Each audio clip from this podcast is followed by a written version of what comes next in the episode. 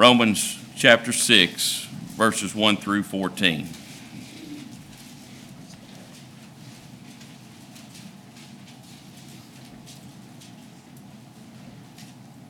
What shall we say then? Are we to continue in sin that grace may abound? By no means. How can we who died to sin still live in it? Do you not know that all of us who have been baptized into Christ Jesus were baptized into his death? We were buried, therefore, with him by baptism into death, in order that, just as Christ was raised from the dead by the glory of the Father, we too might walk in newness of life. For if we have been united with him in a death like his, we shall certainly be united with him in a resurrection like his. We know that our old self was crucified with him in order that the body of sin might be brought to nothing, so that we would no longer be enslaved to sin. For one who has died has been set free from sin. Now, if we have died with Christ, we believe that we also live with him. We know that Christ, being raised from the dead, will never die again. Death no longer has dominion over him. For the death he died, he died to sin once for all, but the life he lives, he lives to God. So you also must consider yourselves dead to sin and alive to God in Christ Jesus. Let not sin therefore reign in your mortal body to make you obey its passions. Do not present your members to sin as instruments for unrighteousness, but present yourselves to God as those who have been brought from death to life, and your members to God as instruments for righteousness. For sin will have no dominion over you, since you are not under the law, but under grace. Turn your Bibles to Romans chapter six. Jeff read our teaching text this morning. We are um, typically at this time in our service, we dismiss our children um, to children's church. But this morning, uh, I give you my word, this is going to be short. I won't say short and sweet, but it's going to be short uh, sermon, really short. And we are going to um, we're going to have ba- a baptismal service. So bear with us. Parents, I know some of you are gritting your teeth right now going, oh, goodness. Well, this is good good reason to pray. You might need to draw near to the Lord this morning. So um, Romans chapter six, we are so glad that you are here. You know, Blake Shankle's not here. He was in a fight yesterday, and uh, he went down in the second round. A wasp got him, and he's got one eye shut, and so... Uh, He's uh, taking Benadryl and hoping that swelling goes down before small group tonight. Um, that's the reason he's not here. But I am glad that so many of you are here. And some of you are here, family members and friends of family, uh, to see these few get baptized. And this is a special day for them and for our church.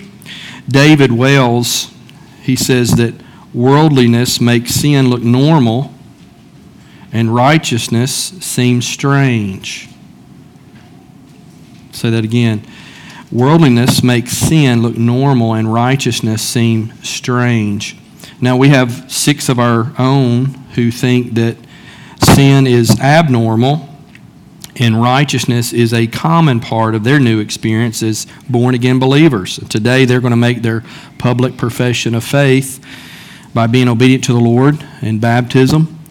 And we rejoice as a church, uh, not just those of us who are parents of these children, but we rejoice as the church because we, we all had a hand in this um, transformation that has taken place in these in these children's lives.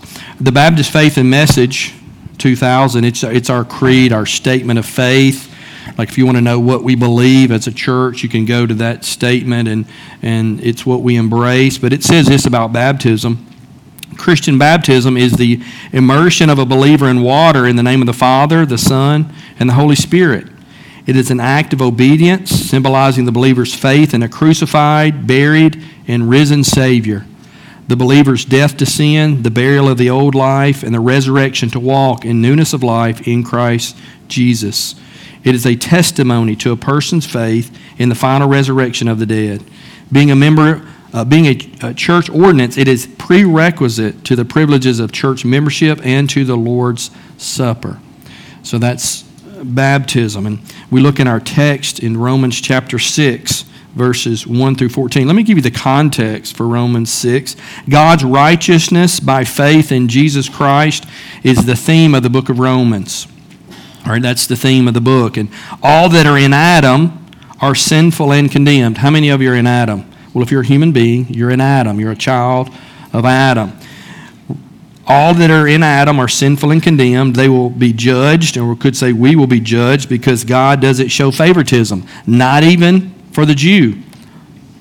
But a righteousness from God, despite that fact, has been revealed, in which the law and the prophets spoke about, and that righteousness comes by grace through faith in Christ. Romans chapter three shows us that Abraham and David, they are examples of those who are made righteous, not by their works, but by faith and not keeping the law. So the work of Adam, all that Adam did, resulted in condemnation. Jesus' work results in justification. So all in Adam are condemned. All in Jesus are justified. Robert Mounce, he says, God's grace is infinitely greater for good than Adam's sin is for evil. And so as, as sin increases through the law, the power of grace is magnified. Sin is overpowered by grace, you could say.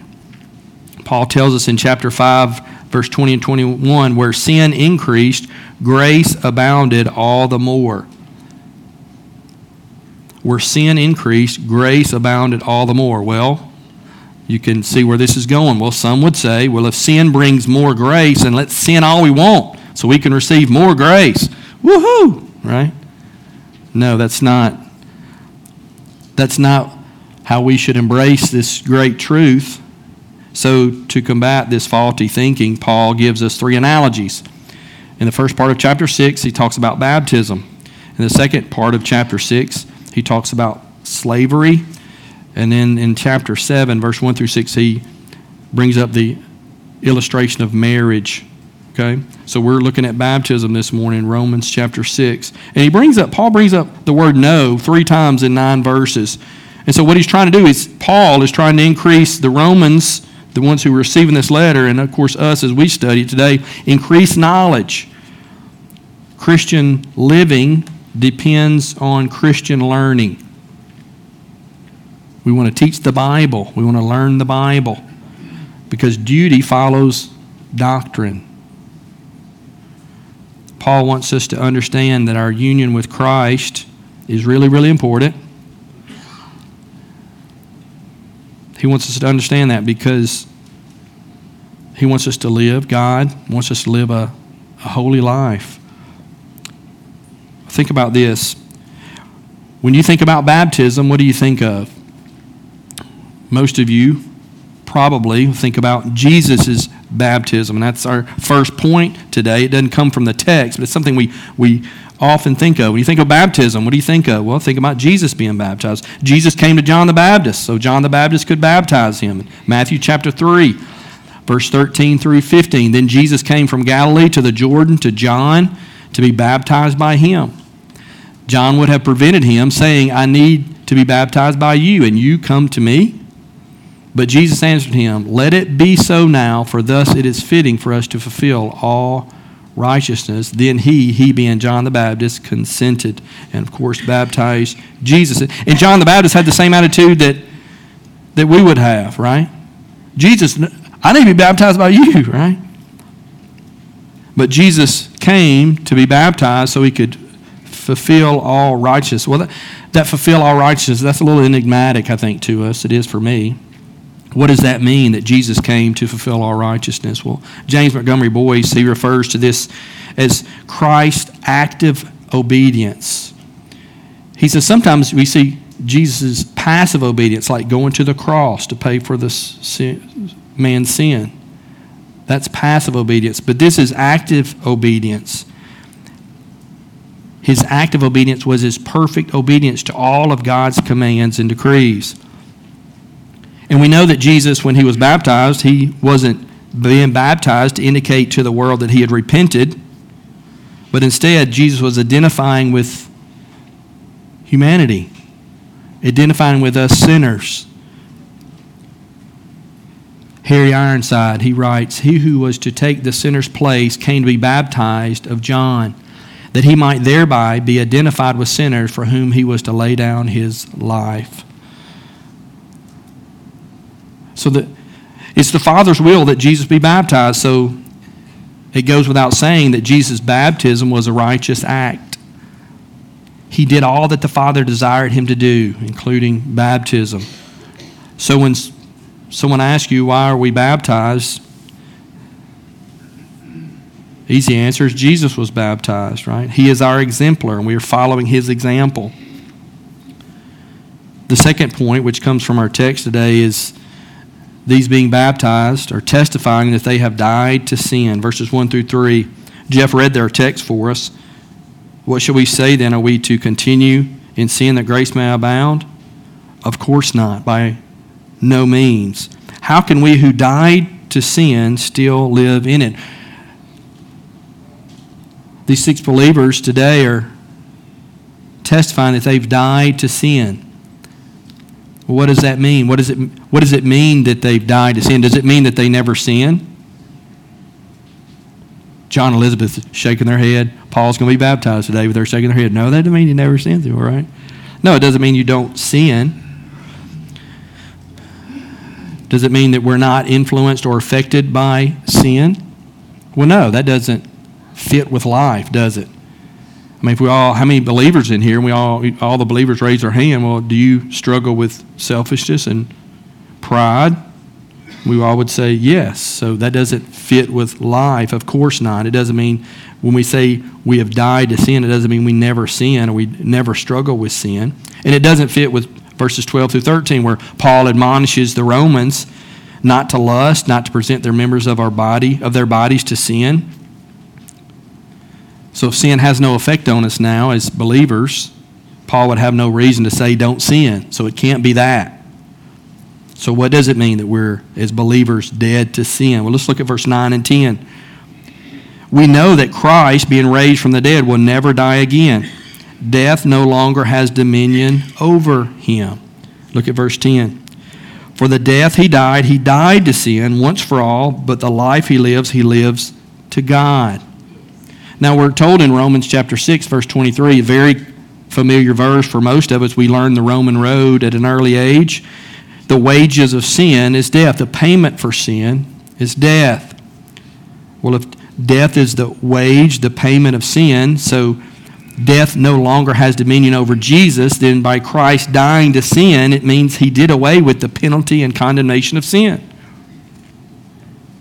As believers, we are baptized into Christ, so we are baptized into his death. So death also no longer has dominion over us. We've been unified with Christ. As he died to sin, we died to sin, which means the penalty of sin has been dealt with. And so as we watch this baptism that's about to take place, we're seeing a, a drama, right, of what's already taken place in these believers' lives. They've put to death. They've been put to death already, right, because Jesus was put to death, and they no longer bear the penalty of sin. They're going to be put into a water grave, so to speak. They've died, and they're buried with Christ. They've identified with Christ. They have died to sin. And just as Christ was buried, so are they. We as believers, we've died with Christ, we've been buried with Christ, and we've risen with Christ. If on in our worship guide, and and, and sometimes we, with our announcements, and I'm not saying Chris did that this morning, but sometimes we muddy the water a little bit with those those deals. But on the back side of our worship guide, there's some kids' notes or sermon notes, and so here's the, here's there's a little hint for you. That's the answer for the for the kids' notes on the back of the worship guide. We've died with Christ, we've been buried with Christ, and we've risen with Christ. And that's our third point as we conclude. Those who are baptized are testifying that they have been raised to walk in the newness of life. Just as we're united with Jesus in his death, we're also united with him in his resurrection. Look at verse four and five. We were buried, therefore, with him by baptism into death, in order that, just as Christ was raised from the dead by the glory of the Father, we too might walk in newness of life. For if we have been united with him in a death like his, we certainly shall be united with him in a resurrection like his. Look at verse eight. Now, if we've died with Christ, we believe that we will also live with him. Just as Jesus has resurrection, eternal life, we too are given eternal life. A friend of mine, Lee Tangersley, he tells uh, uses an illustration. I think it's good. It helps us here. If someone is guilty of a crime, someone's committed murder, they're guilty of a crime, it's been proven, they even confess to the crime, they're sentenced to be put to death, and it takes place. They're executed, and they're They've died. They've been punished for their crime. Their debt to society has been paid. Yet, they rise from the dead. Well, that person, what would you say about that person? What happened with that person is what has happened to us in Christ. By our union with Jesus through faith, we have died with him, and yet we live, and we will live for all eternity. For as we die, we will be absent from the body, but be present with the Lord. So it's just as if we've been executed, buried, but we have risen from the dead. How does that affect our lives? Well, we're free from the condemnation of sin. We're no longer slaves to sin, verse six tells us. We know that our old self was crucified with him in order that the body of sin might be brought to nothing, so that we no longer be enslaved to sin. Just as the person who was put to death, punished for their crimes, but came back to life, doesn't need to walk around thinking, I should be punished, and let that, law, that thought lead them to condemnation. No, James, they've already been punished. The debt has been paid. We believers will also remember that we're free from condemnation. Our sin debt has been paid, and we are free to walk in the newness of life. We're free to obey the Lord in all areas of our lives. We've trusted Christ. We died with him. We rose with him, and we have resurrection life. Not because of anything that we've done, but because of our faith and union with the risen Savior. We're, we're dead to sin, but alive to God, no longer condemned by sin. Remembering this will help us follow him and obey him. Verses twelve and fourteen,